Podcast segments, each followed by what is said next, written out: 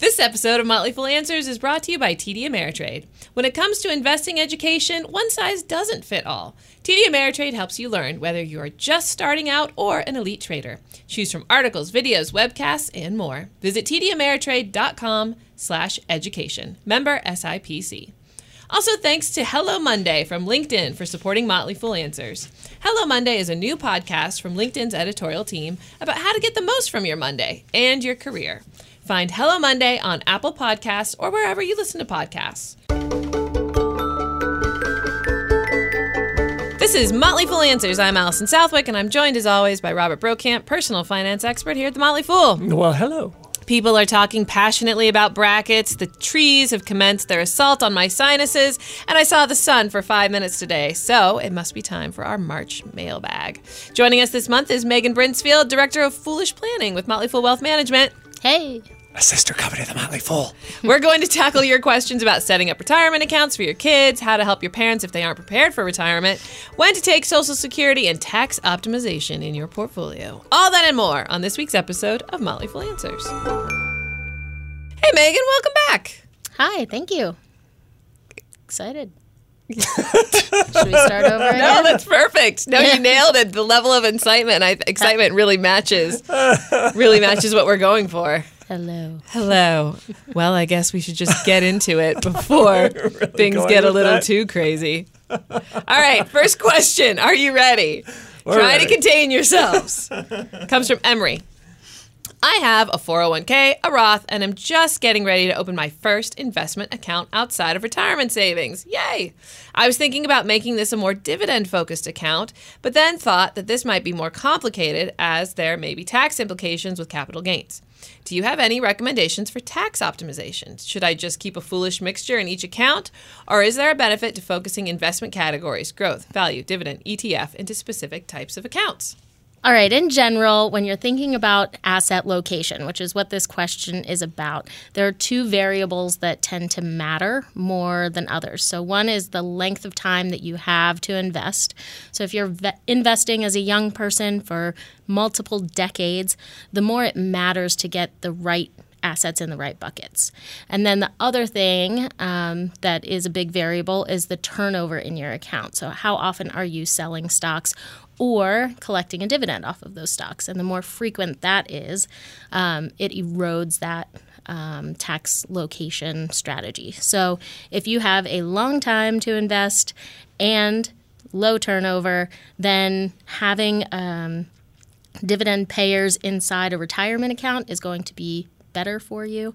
Um, but in general, you want to have stocks that don't pay a dividend, that are just growing because you're holding them and they're appreciating in a taxable account where you're not incurring any tax at all until you sell those investments ultimately.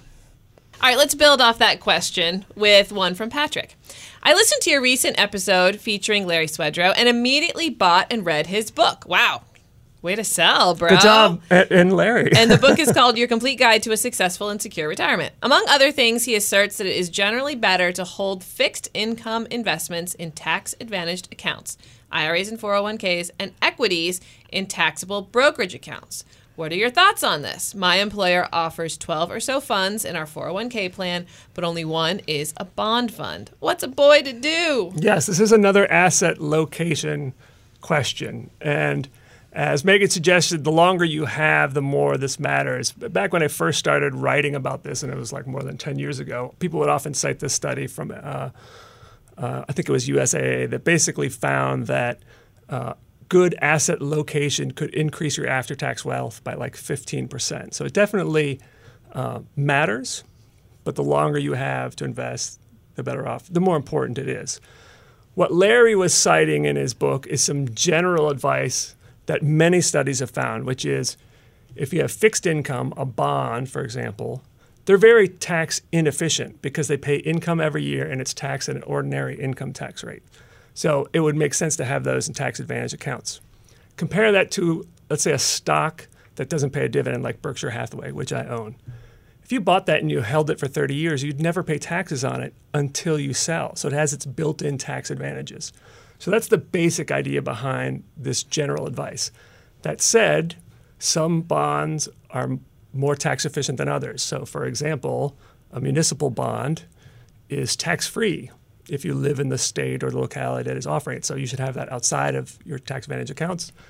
And then some stock strategies are very tax inefficient. If you're a frequent tra- trader, if you own an actively managed stock fund that has high turnover and lots of dividends, those would be better inside the retirement account. So it gets a little complicated. I think the best thing for, for you to do is to l- just Google asset location. You'll find some good articles that rank investments according to tax inefficiency It's basically you start at the top, put those things in your tax advantage accounts until you've filled them up, and then whatever you have left over, you keep outside of those. All right, let's move on to our next question from Joe. What are the tax benefits, limits, or ramifications of transferring stock to my granddaughter? A great question from Joe, and a generous one. Yeah. Sounds like a nice grandpa.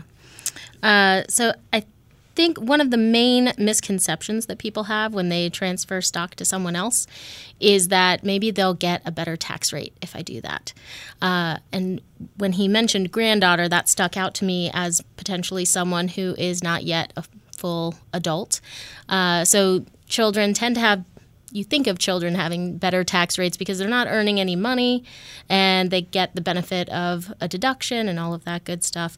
But then you've got the kiddie tax that kind of comes in as this like dark cloud over that situation because if you have unearned income as a minor, so if you're under 18 or if you're a full-time student and under 24, that unearned income as is taxed uh, at a beneficial rate only so much. So the first $1,050 is not taxed. The next $1,050 is at the student's or child's tax rate. And then anything beyond that is treated as if it was taxed inside a trust. So that used to be it'll get taxed at the parent's rate. With this latest tax reform, the kiddie tax actually takes on the trust tax brackets, which are much lower. Uh, so any in unearned income over those initial thresholds are going to be taxed at pretty much the highest capital gains tax rate when that person sells. Right. When you say tax rates on trusts are lower, what you really mean is it does not take much income to get to those higher brackets. Exactly. It's surprisingly, really. Trusts can be actually very tax inefficient. Exactly. So the highest rate for an individual is in the hundreds of thousands of dollars. The highest rate, tax rate for a trust, you get there over twelve thousand five hundred dollars Oh, of income. goodness. So it's Yeah. extreme. Wow. Okay. Yeah, that Yeah. does kick in. So another consideration that people often think of when it comes to gifting is the annual gift tax exclusion, which for this year it's fifteen thousand dollars. A lot of people think, oh, if I give more than that, I owe taxes. That's not true. It means you have to file the the gift tax form, which is Form 709, and that just eats into your lifetime unified gift estate exemption, which is 11.4 million dollars per person. Right? Am I getting this all right? I always have to look at Megan to make sure I got all this right. But basically, it just lowers that. So instead of being able to give 11.4 million when you die, it's 11.3 something something mm-hmm. something. Three nine nine nine nine. nine. So people don't have to worry about that. You just have to make sure you file that form. All right. So, I mean, do you have any recommendations for Joe? What should he do in if he wants to give stock to his granddaughter? Then. So if the granddaughter receives the stock, she can hang on to it until she's beyond those kiddie tax age rules and sell it when she's a young adult, probably still in a very beneficial tax bracket. Um, the other thing he could do, which is a little morbid, is to hang on to that stock until he passes away. And then there's a step up in basis, and his granddaughter, whoever he chooses, would receive that stock with no gains built in at all. It would be tax free if they received it and immediately sold it. Right. Is So- it a pain in the patoot to transfer stock to someone? Generally, no. No, you just go to your broker and you're like, I want to give the these five shares of Google to this person's brokerage account. Generally speaking. Oh, can I Oh. do that with anyone? Uh, sure, you can give me some if you'd like. No, yeah, like seriously, could I just be like, I want to give, I want to give you some of my stock? I could just do that. Sure. Oh, I mean, they have to open an account and all that. oh, okay. Next question comes from William. I'm almost 69, and between my wife and me, we receive 21,000 from a pension and 28,000 from Social Security each year. Our IRA is valued at 130,000, and we have other investments also worth 130,000. As we draw down the IRA account, we will move the net amount after taxes to a taxable account. The long term gains and qualified dividends from this account won't be taxed, though it may increase the amount of Social Security that is taxable. Should we draw out large amounts from the IRA but keep our income below 100,000 to stay in the 12% tax bracket, or pull out minimum amounts and leave the taxes to the ones who later inherit this account? They are in a higher tax bracket at this time. Well, William, uh, a couple of things. The general rule for when to withdraw money from your accounts in retirement, if you have different accounts of different types, is to withdraw money from the taxable account first and leave your retirement accounts alone. Unfortunately, at some point, you do have to take money out of your traditional accounts, 70 and a half, and it sounds like that's what William is thinking about because he's, he's getting close to that age. It also sounds like he doesn't need the money because he plans to just take that money out and then put it in a taxable account. He's saying that the dividends and capital gains will be free of taxes. That's because below a certain threshold in a certain tax bracket, you actually pay no taxes on dividends and capital gains as long as they're qualified dividends and long term capital gains. So it sounds to me like what he's thinking is maybe he should take advantage of that as much as possible to get money out of the IRAs, set that new cost basis because it's eventually going to be left to his kids. So it's essentially saving his kids some taxes because if he, if he leaves it in the IRA, when you inherit an IRA and take the money out, it's all taxable. So it sounds to me, Megan, I don't know if you agree with it, that sounds like what he's trying to do to lower the tax burden of the people who are eventually going to inherit this money. Yeah, it sounds like that's what he's trying to do, and it it's especially nice of him. I thought when I Yeah. first saw this question, I was like, "You're already leaving them money. You want to make it like tax efficient for them too?" They'll Like, never appreciate Yeah. it. They don't know what you went through. yeah, exactly. the troubles you've seen. Yeah. Yeah. The Uh, taxes you've avoided. yeah, all for them. Uh, so yeah, I one thing to kind of consider here is that they seem to be in a in a place where they can afford to take on a little bit more tax burden each year. So, um, just referencing my handy dandy tax bracket sheet, the other brackets Which we all have, by the way. Pull it out of Yeah, that's right. The other March brackets. as a married couple filing jointly, you can have $77,400 of income before you're taxed at the 22% rate. Everything under that is 12%. So if you consider the fact that you have to subtract a $24,000 standard deduction to get there in the first place, you could have gross income almost $100,000 and pay 12% on that. Mm-hmm. And that's going to be extremely attractive uh, compared to almost any recipient's tax rate. So I think that's really wise of them to do. Uh, basically, year to year, because they're getting to that 70 range, they're going to have a minimum that they have to withdraw, but they could withdraw extra up to that roughly $100,000 threshold um, in order to increase the tax efficiency even further. Yeah, I would say that to answer his question on whether I would do that or not, clearly he's he's able to live. They're able to live off the Social Security and the pension. But when you look at their actual savings, a total two hundred sixty thousand dollars for a retiree, that's not actually a whole lot, and it may not be enough of a cushion if later on they have higher health expenses or long-term care. So I would say just make sure that you're taking care of yourself. I like the mm. fact that you're trying to be more generous to your heirs, but just looking at the number of assets that you have, I'm, I would, I would still do everything you can to maximize your situation first. Yeah, I think that's fair because the other thing is like they're not going to die at the same time, right? So there might be some loss of either social security and or pension that then requires a higher reliance on those savings. Yeah, if with every retirement plan with a married couple, you always have to analyze what's going to happen if one spouse dies, what's going to happen if another spouse dies, and see how that affects both income as well as expenses. So, bottom line, William, that's really sweet of you, but we're giving you permission to look out for yourself Yes, first. that- Be selfish. Exactly. All right, next question comes from Ian. I'm in a fortunate situation with my parents being able to help my wife and me with a down payment on a home that we plan to purchase in the next two to three years once we get out of the ridiculously priced Silicon Valley. For their own tax financial purposes, my parents gifted us some equities. I have had these stocks for about a month and they've taken quite a hit as the market has dropped. I'm interested in the tax implications if I were to wait to remove them from the brokerage and into our savings once they've gotten back up to the original amount gifted to us, or hopefully a bit more. If I sell the equity when it is more than the amount of the gift, am I taxed at any amount greater than the initial gift? I'm under the impression that I would not be taxed on the initial gift as it is under the taxable gift amount allowed between family members. Hooray for parents and grandparents, huh? They're Yes, so generous on this show today. Exactly. So Ian received some stock from his parents. I think the first misconception that he has in the question is that when he received that stock that it was valued at its market rate. Uh, which is not the case. In fact, when he received that stock, he receives the same basis as his parents had. So if they bought it at 10 and it's now at 12, it's as if he bought it at 10. Correct. exactly. Yes. And then the second thing that he sort of uh, misunderstood here is that when you receive a gift, there's no tax implication as the recipient of a gift. It's just the person transferring that has to pay attention to those annual limits every year. Uh, so that's one thing to keep in mind. If you're the recipient of a gift, you don't have to worry about the amount that it is. Right. So he's received this gift. So he needs to first of all know what his parents' basis on the gift uh, was on the stock. He says it's gone down since he's gotten it.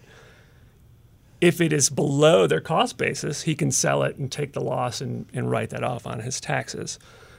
Another issue here, though, is that he wants to spend the money in two to three years, and he's inherited stock. And our general rule is any money you need in the next two to three years probably shouldn't be in the stock market anyhow.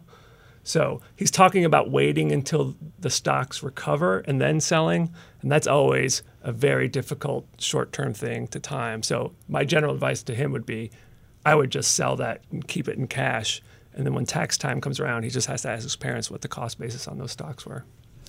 I thought you were going to say just ask his parents for more money. That's true too. that if that works, hey. Go for it.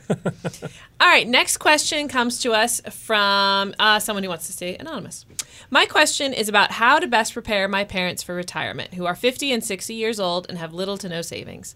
My suggestion was to invest in a solo 401k and a Roth IRA and try to contribute 30% of their household income for the next 10 years with about 60% stocks and 40% bonds. Is there a faster but still relatively safe way for them to maximize savings for retirement? Uh, well, first of all, anonymous. Good for you for trying to help your parents. Um, they're definitely going to be in a tough situation. You don't say whether they have a pension or not, but I'm going to assume that they don't. But hopefully they do. Um, I would think this is a situation I've talked on the, on the show before. How as a country we need to start thinking as of 70 as the new 65. Like more and more people just really have to look at 70 as the retirement age. So you're right to, th- to suggest that to your parents they should do this for at least 10 years. But I would say that's really only true for the 60 year old. I'm going to assume that's the dad, since most couples, the dad, the husband's older. The 50 year old, probably the wife, I'm assuming here, is only 50. So I would think that she also would have to work longer and should shoot for 70 as well. Because if they're at this age and they don't have anything saved, they just need to look at working longer. I think a 60% stocks, 40% bonds portfolio is fine for the 60 year old who's going to retire in, in 10 years. But the 50 year old, if, if she ends up working for 20 years, I think you could go all stocks at this point, especially if you're just starting to save, you're just putting in a few hundred dollars a month. Whatever happens to the stock market in the next few years is actually not going to be that big of a deal because you're just starting out. You've got 20 years ahead of you being and you're trying to catch up. I think an all stock portfolio is perfectly fine for the next 5 years or so. And the other thing I would just say to them is I don't know if they own a home or not, but home equity is probably going to play a big role in their situation if they do, whether they downsize or they get a reverse mortgage.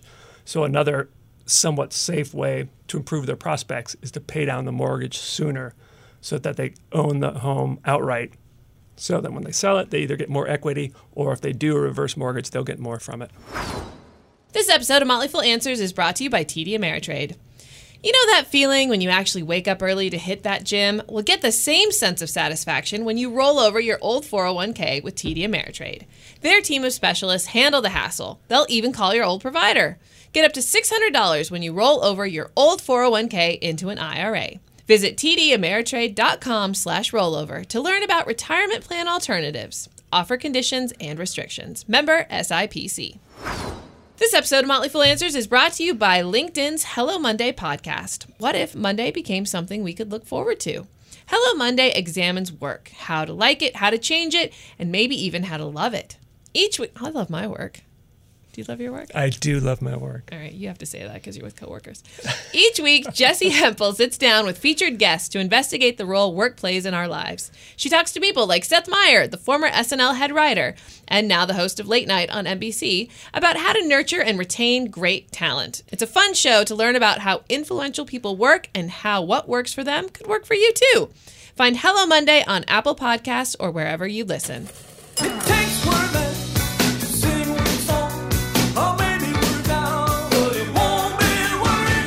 Right, next question comes from Matt.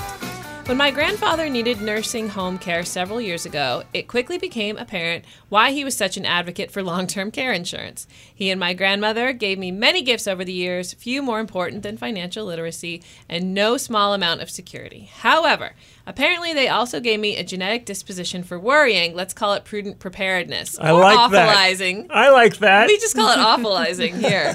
Fine, prudent preparedness. Now, my wife and I are in our late 30s, and I'm wondering if it's too soon to start thinking about long term care policies of our own. The conventional wisdom seems to be to start that process in your early 50s, but I'm curious if there's any hidden disadvantages to beginning sooner.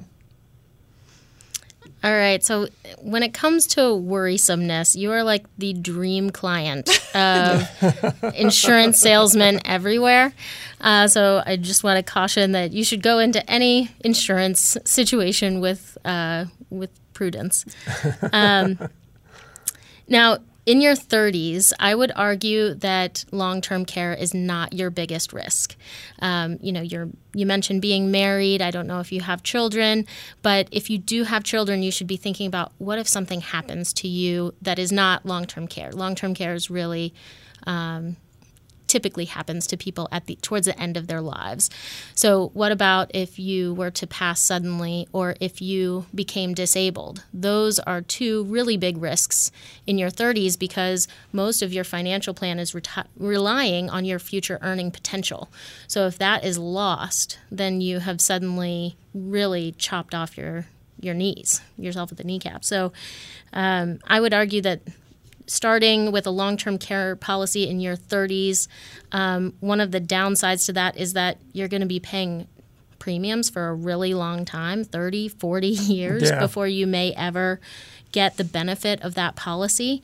Um, I was talking to an insurance agent recently who said they price policies based on the fact that they want to get like 10 good years of premiums out of somebody before a benefit is collected.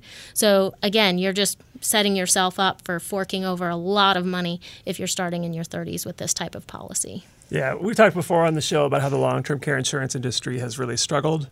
Used to be over 100 providers, now there's down to about a half dozen.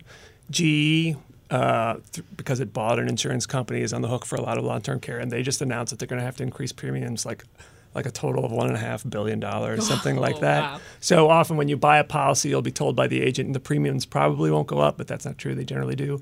The biggest provider of long-term care insurance is Genworth, and they have just decided to start stop selling uh, policies through agents and only directly through Genworth itself. So they're trying to cut costs by those cutting out those intermediaries. It's just always struggled. So you're looking at a situation of of jumping into a type of insurance that you're going to hold on to for 40 or 50 years in an industry that has really struggled over just the last 20. So you're taking on a lot of risk with by taking on uh, uh, something like that now. So really, what you do if you don't have the insurance, you just make sure that you save a lot of money, and you just by reading your note, I can tell you're probably already doing that. And if you have a sizable portfolio by the time you're in your 70s and 80s and need long-term care, you're going to be okay. All right, next question comes from Vic. I'm 27 and have three major life events all at once. First two are one, I'm getting married later this year, and two, I'm buying a house. I've saved up quite a bit for both transactions, but afterwards, I only have a 401k worth 80,000 and an emergency fund of three months of living expenses. Third major event is my parents, both elderly and sick, will move in with me, and I'll have to take care of them. My questions are. How much should I have in emergency funds as I will have a mortgage plus two dependents? Should my wife and I have a joint emergency fund or should we have separate emergency funds? After building up an emergency fund, what should I prioritize with any extra income? Paying down the mortgage or building up a brokerage account? Well, congrats, Vic, on getting married in the new house. Yeah. Um, and and way to be a great son. Yes. Taking care of your parents. Yeah, and also congrats on having eighty thousand dollars in your four hundred one k at age twenty seven, Jeez, which yeah. you have way more than the average 27 year old, and actually more than the average American. So, Right? More than the average anything. uh, so that's so that's great. Um, so to answer your questions specifically, how much should I have in emergency funds? Uh, I would say that you, this is the type of situation where a bigger one is probably better because you're now on the hook for the mortgage. You don't know what the medical costs for your parents are going to be. Um, so, yeah, having more cash on the side is a good idea. Your second question was whether you should have it jointly with your wife or separate. For most couples, I say joint is fine. It kind of depends, though, a little bit on how your wife feels about this whole situation about the parents moving in and how much of the family resource, resources you're going to devote towards helping them. If there's going to be any conflict about that, maybe it is better to have somewhat separate finances so that you know you have this amount to devote to your parents and that it, it's just not an issue with your wife. Uh, and then after building up the emergency fund, what should you do? First thing for, I recommend to everyone is, is get the match from your 401k. Make sure you're doing that. After that, maybe consider a Roth IRA if you're not earning too much. The great thing about the Roth, besides the fact that you get the tax free growth, is that you can access the money you contribute to the Roth before age 59 and a half, tax and penalty free if you need it. Again, you're in the situation where you might have some unexpected expenses.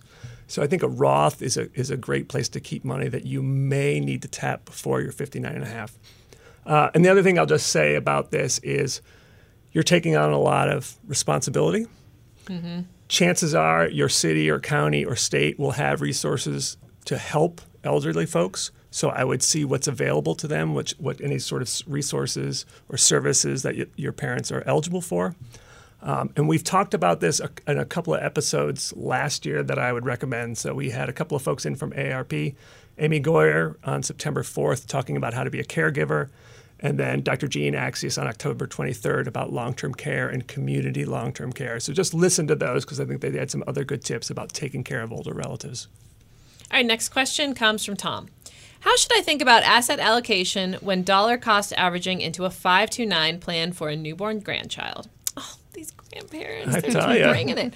One option I'm considering is a U.S. total market index fund. The other option combines international, emerging market, and real estate indexes with a U.S. index fund. It seems the experts, in quotes, on financial shows favor diversification internationally, but the U.S. market seems to, has, seems to have outperformed all others over the past five to ten years. Of course, past performance does not guarantee future results, and reversion to the mean is likely, but it seems that the U.S. economy is forecast to grow faster than Europe and China, at least in the near future.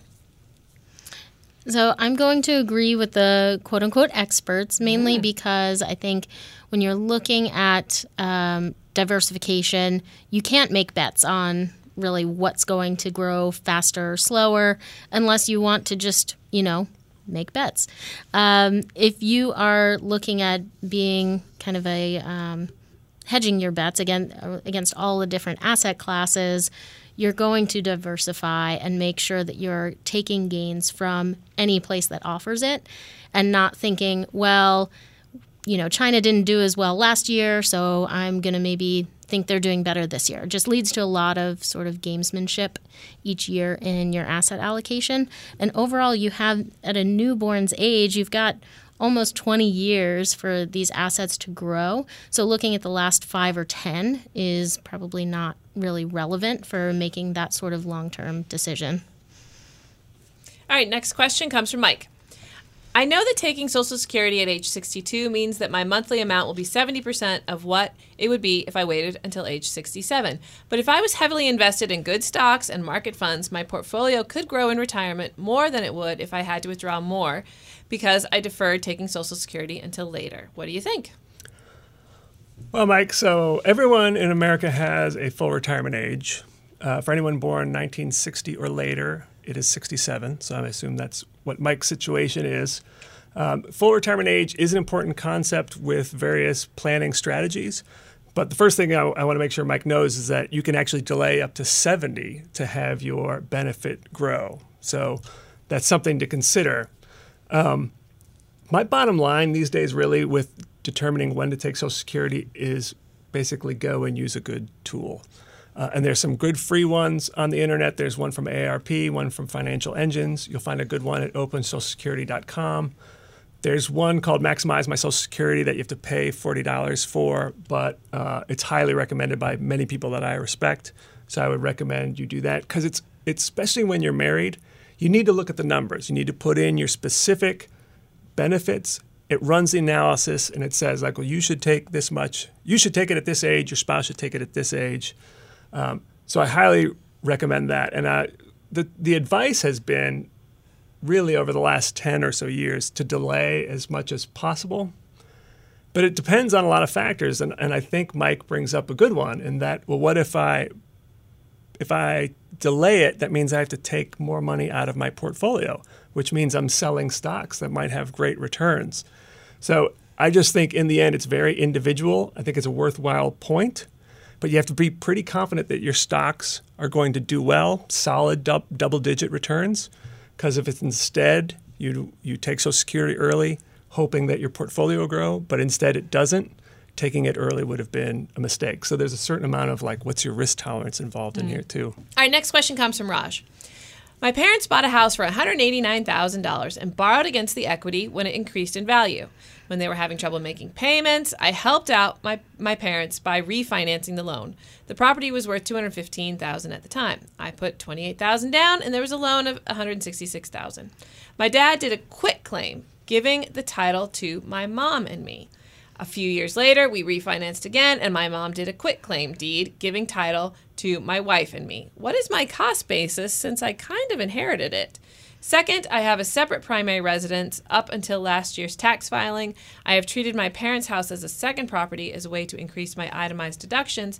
However, the new code tax code has a $24,000 standard deduction, and my itemized deductions are falling well short of it. Therefore, I am considering converting the house my parents live in to a rental property. This will result in passive losses and will help reduce my taxable income. Does this strategy make sense? All right, so first we're going to tackle the what is my cost basis question uh, because there were a couple of terms thrown around, I think, in, in Raj's original communication around is this a gift? Is it inherited? Did, it, did I buy it? And I think it breaks down into two transactions. So the first one is when he refinanced the house for his parents. He gave up $28,000 and in return received half of a house. And so most people, I think, would call that a sale. Um, and so you exchange some property for things received in return. Um, so at that time, he received half the house, which is which was valued at two hundred fifteen thousand dollars in total. So his half would be one hundred seven five hundred. Now that's a little bit off. So if you look at what he put in, he put in twenty eight thousand, and he's taking on in theory half the mortgage as well, and that gets him to one eleven but let's just call it 1075 for now. Um, and then the second transaction is on the second refinance when his mom gives him the property, the second half of the property. He didn't put anything into it at that point. He was just receiving this gift. So again, stepping into the shoes of the parent, you're taking on their cost basis in the house, which regardless of what it was worth, they paid 189 for it. So that half is going to be 94,500.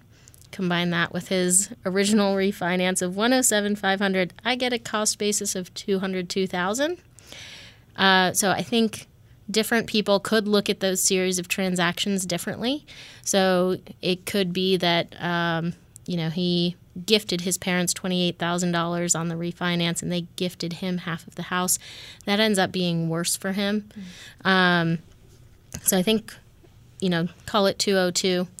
Um, what your cost basis is is going to be important if you then convert that property to a rental because you're going to be able to depreciate the property um, at the lower of fair market value or cost basis. So, depending on whether the current value is above or below that $202,000, that's going to determine how much you can write off from a depreciation standpoint.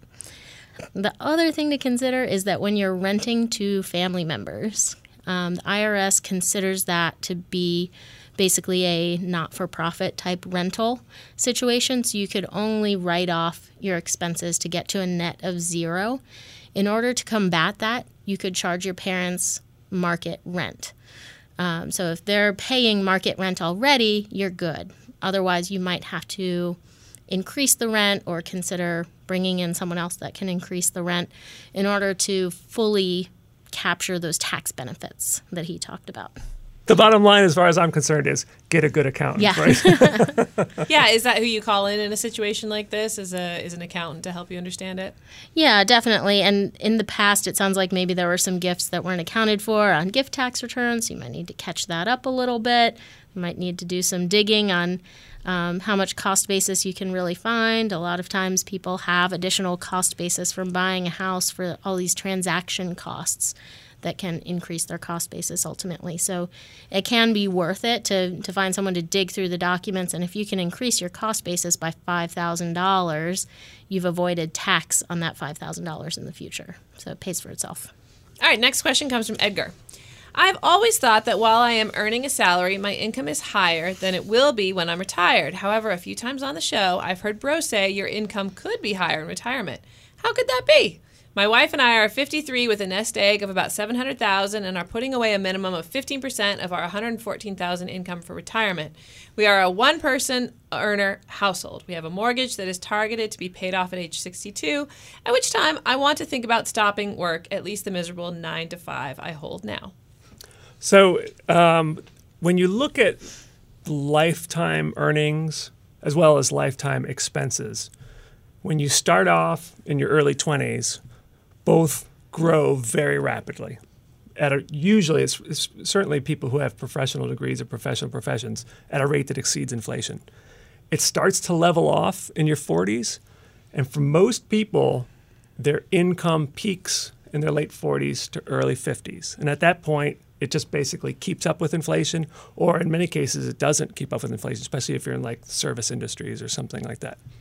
So when I have said that it's possible you could have a higher income in retirement, I'm generally talking about people who are younger. So if you're just starting out in your 20s, your income is hopefully going is lower now. I mean, hopefully you'll have a higher income in retirement because you're going to be a good fool and you're going to save a lot and have a decent portfolio when you retire. That's why we often say younger for younger people the Roth makes the most sense. It's because they're in a lower tax bracket today. It has nothing to do with the fact that they are further away from retirement. It's not about time. It's about being in that lower tax bracket. Now, in your situation, Edgar, you're 53, you're at your probably peak lifetime earnings. In your situation, you're absolutely right. You probably your income probably will be lower once you retire. And for a situation like if you were making a decision between a Roth and a traditional, the traditional would probably make more sense. I love the fact also that you're planning to pay off your mortgage before you retire. I'm a big fan of that. I would say that just given the numbers you've provided, you, might want to see a financial planner before you retire to make sure that you have enough. $700,000 is a nice sized um, nest egg. But depending on which guideline you look at, and we've talked about these in previous episodes, like Fidelity puts out these guidelines and T. Rowe Price puts out these guidelines, you're either right on track or a little bit behind. So, as I recommend for everyone, really, when you're a few years within retirement, just go see a qualified fee-only financial planner to make sure that you have enough before you finally quit. And by the way, I'm sorry you don't like your job. One, one of your goals might be mm-hmm. just to find another job that you like from like age 62 to 68 Yeah. Or sooner. or sooner. Why wait? All right, last question today comes from Jerry. I have a question about 401k company stock. I have been told by Aon Hewitt that at the time of my retirement, I can elect that all my company stock be converted into actual stock, which means it will be considered as capital gains, not regular income. Do you know if this is true? So some of the, part of this rumor is true, and we're going to talk about the specifics. This is referring to a provision called net unrealized appreciation, which is specific to when you own your employer's stock within your 401k plan. So normally I say don't care about cost basis inside a retirement account because it's all going to come out as ordinary income anyway. In this specific case, you do want to track your cost basis inside your retirement account for employer securities. And the reason is that when you retire, you have 12 months to take a full liquidation of your 401k. To get this treatment. So a full liquidation doesn't mean you have to cash out everything, but it has to leave the 401k structure. And you can take your employer stock and put it into a taxable account. And rather than being taxed on the full value, which would be the traditional treatment of any sort of distribution, you're only taxed on the cost basis of that stock. So if you've been working with the same employer for a long time and kind of accumulated little by little, you can also select like the lowest cost basis stock to hang on to and keep outside. And the benefit of that is that you are paying on a lower um, distribution amount. And then when it comes out, you're taxed at cap- long term capital gains rates as you dispose of that stock. So that's a pretty beneficial treatment um, to you know get stock out and not have to pay those ordinary tax rates. It can be a big tax hit at once though if you've accumulated a lot of stock. Um, and so again, I think this is another area where you would want someone to come in and take a look Yeah. at your specific situation. Yeah. So t- the the employer stock can get very complicated. You want to make sure you do it right, and you want to make sure you're working with someone who not only knows the rules about employer stock in general, but has uh, a good handle on your particular plan. All right, that covers it for the questions today. Megan, thank you so much for joining us. Thank you. It's been great having you as always. All right, time for some listener feedback. I'm ready. All right, so it turns out, remember how we get I'm ready um, to be fed. we got a we got a postcard. That doesn't even make sense. Remember our listener um, who writes in with the postcards from often from Asia, and he s- listens while swimming. Yes. Okay, so I messed up his last postcard. Um, I wrote that he has no fixed income, but actually. He writes, I live in hotels year round because I have no fixed home. I can see how the H in home could have been mangled and read as income, thus becoming no fixed income. I think it's probably all my bad. But anyway, it turns out he's a pilot on 747 cargo jets. And because of how crew scheduling is done in the cargo aviation business, he writes, most of our trips are a single 17 day long or longer trip flying back and forth across the ocean or doing laps around the planet. Of course, my airline pays for my hotel for these days, and then I just pay for hotels out of pocket for the other 13. I'm not paying for rent for those 17 days of work when I wouldn't be sleeping in my own bed anyway. Wow. Yeah, kind of cool. That's kind of exciting. Yeah, it is kind of exciting. Anyway, so Jim invites us uh, when, whenever we're in Singapore. Um, he's going to buy us a drink. Nice. We'll have to tape in Singapore. All right. Graham has a concern with you trying to teach an English lesson. Uh oh. What did I do now? You know what you did. Just to let you know, us Brits do not use the expression a dog's breakfast. Oh, that we one. use the expression a dog's dinner only, and it means a mess, as in, that work you have done is awful. You have made a right dog's dinner out of it. Hope that helps. Love your show. I but just in my own defense, Let's hear it. the term dog's breakfast came from an article I was quoting. So I didn't come up with the term. Dog's was- dinner has that alliteration. Well, that, though. yeah, It's that's better. true. It's that's way true. better. All I right. think I think I want to hear that dog's dinner line again, but with the accent. Oh gosh. uh, that work you've done is awful. You've made a right dog's dinner out of it. Very nice. That was like my chimney sweep British. Jolly old good. That's so bad. That's so bad. I'm so sorry, Graham. I can do other equally horrible British accents. That's just one. Okay. All right. Here we go. So Dave is riding with another correction. So Okay. way to go. I don't know if you said this or not, but apparently on the show uh, we talked about getting an FHA home loan and pl- paying PMI, and that it drops off when you reach 20% in equity. Dave writes that today's FHA loans that's not the case. PMI never drops from the loan payment. The only way to escape PMI on an FHA loan is to pay off the loan, i.e., selling the house or refinancing it to a conventional. Well, if it's incorrect, I'm sure I didn't say it. But There you uh, go. But There no, you it, go. it may have been me. I don't know. All right, next uh, from Ernie. Ernie listened to our podcast about um, preparing to have kids. He writes, My wife and I teach a marriage preparation class to engage couples to help encourage everyone to do the estate planning. We say that a will and an estate plan is a way to show your family your love for your family. If one or both parents suddenly dies, having the will and estate plan will make things easier for the surviving members of the family at a difficult time. Your love for your family will be shown since you are helping them through this difficult difficult time, even though you are not there. So there you go. Get a your estate. Isn't that That's nice? a great sentiment. Yeah. It's a lovely sentiment. Get your estate plan going. Uh, we also have some postcards. Woohoo. We got Leslie sent one from St. Lucia but originally from London. Uh, love the show. Thanks to 25 years as a Motley Fool subscriber. Isn't that Wow, awesome? That's great. um, and then said a bunch of other really nice things. Uh, Shoots, good old Shoots, old Shoots. sent a card from Havre, Montana. Shoots, I'm going to be in Montana this August, so maybe I'll see you on the streets of Missoula at some point. Say hi if you see me, and thanks for the card uh, from Havre. He wanted me to quiz you guys on how to say Havre, and he assumed I knew how to pronounce it, but I don't. So now I feel bad, but I, I'm being honest. Haver. Haver. He said it's pronounced like the old song. I don't want her, you can have her. You can haver. You can have her. She's too fate for me, Now you're now you're speaking with a fun accent, aren't you? Okay. Margie.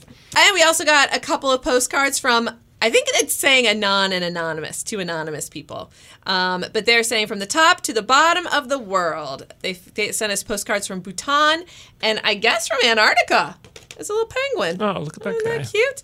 Um, by the way, we've been practicing fire long before it had quotes, and we've been able to now see many beautiful people and lands around the world. That's great. Fire, of course, standing for financial independence, retire, Retire early. They've been doing it before it had a name.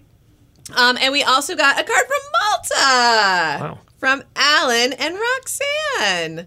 Um, and they decided to save a few dollars and mail it once they got home, which I am totally all right Yep, with. I'm I think that. that makes perfect financial sense. So thank you guys for keeping the postcards coming in. It's almost the can summer's just around the corner. Yes. So I'm looking forward to finding out where all you guys are going for spring break and summer and all that good stuff. You want to repeat the address just to get everyone ready? Sure. Get get your pens ready and send us your postcards from all around the world. Uh, our address is The Motley Fool, 2000 Duke Street, Alexandria, Virginia, 22314. All right, that's the show. It's edited TGI effingly by Rick Engdahl. For Robert Brokamp, I'm Alison Southwick. Stay foolish, everybody.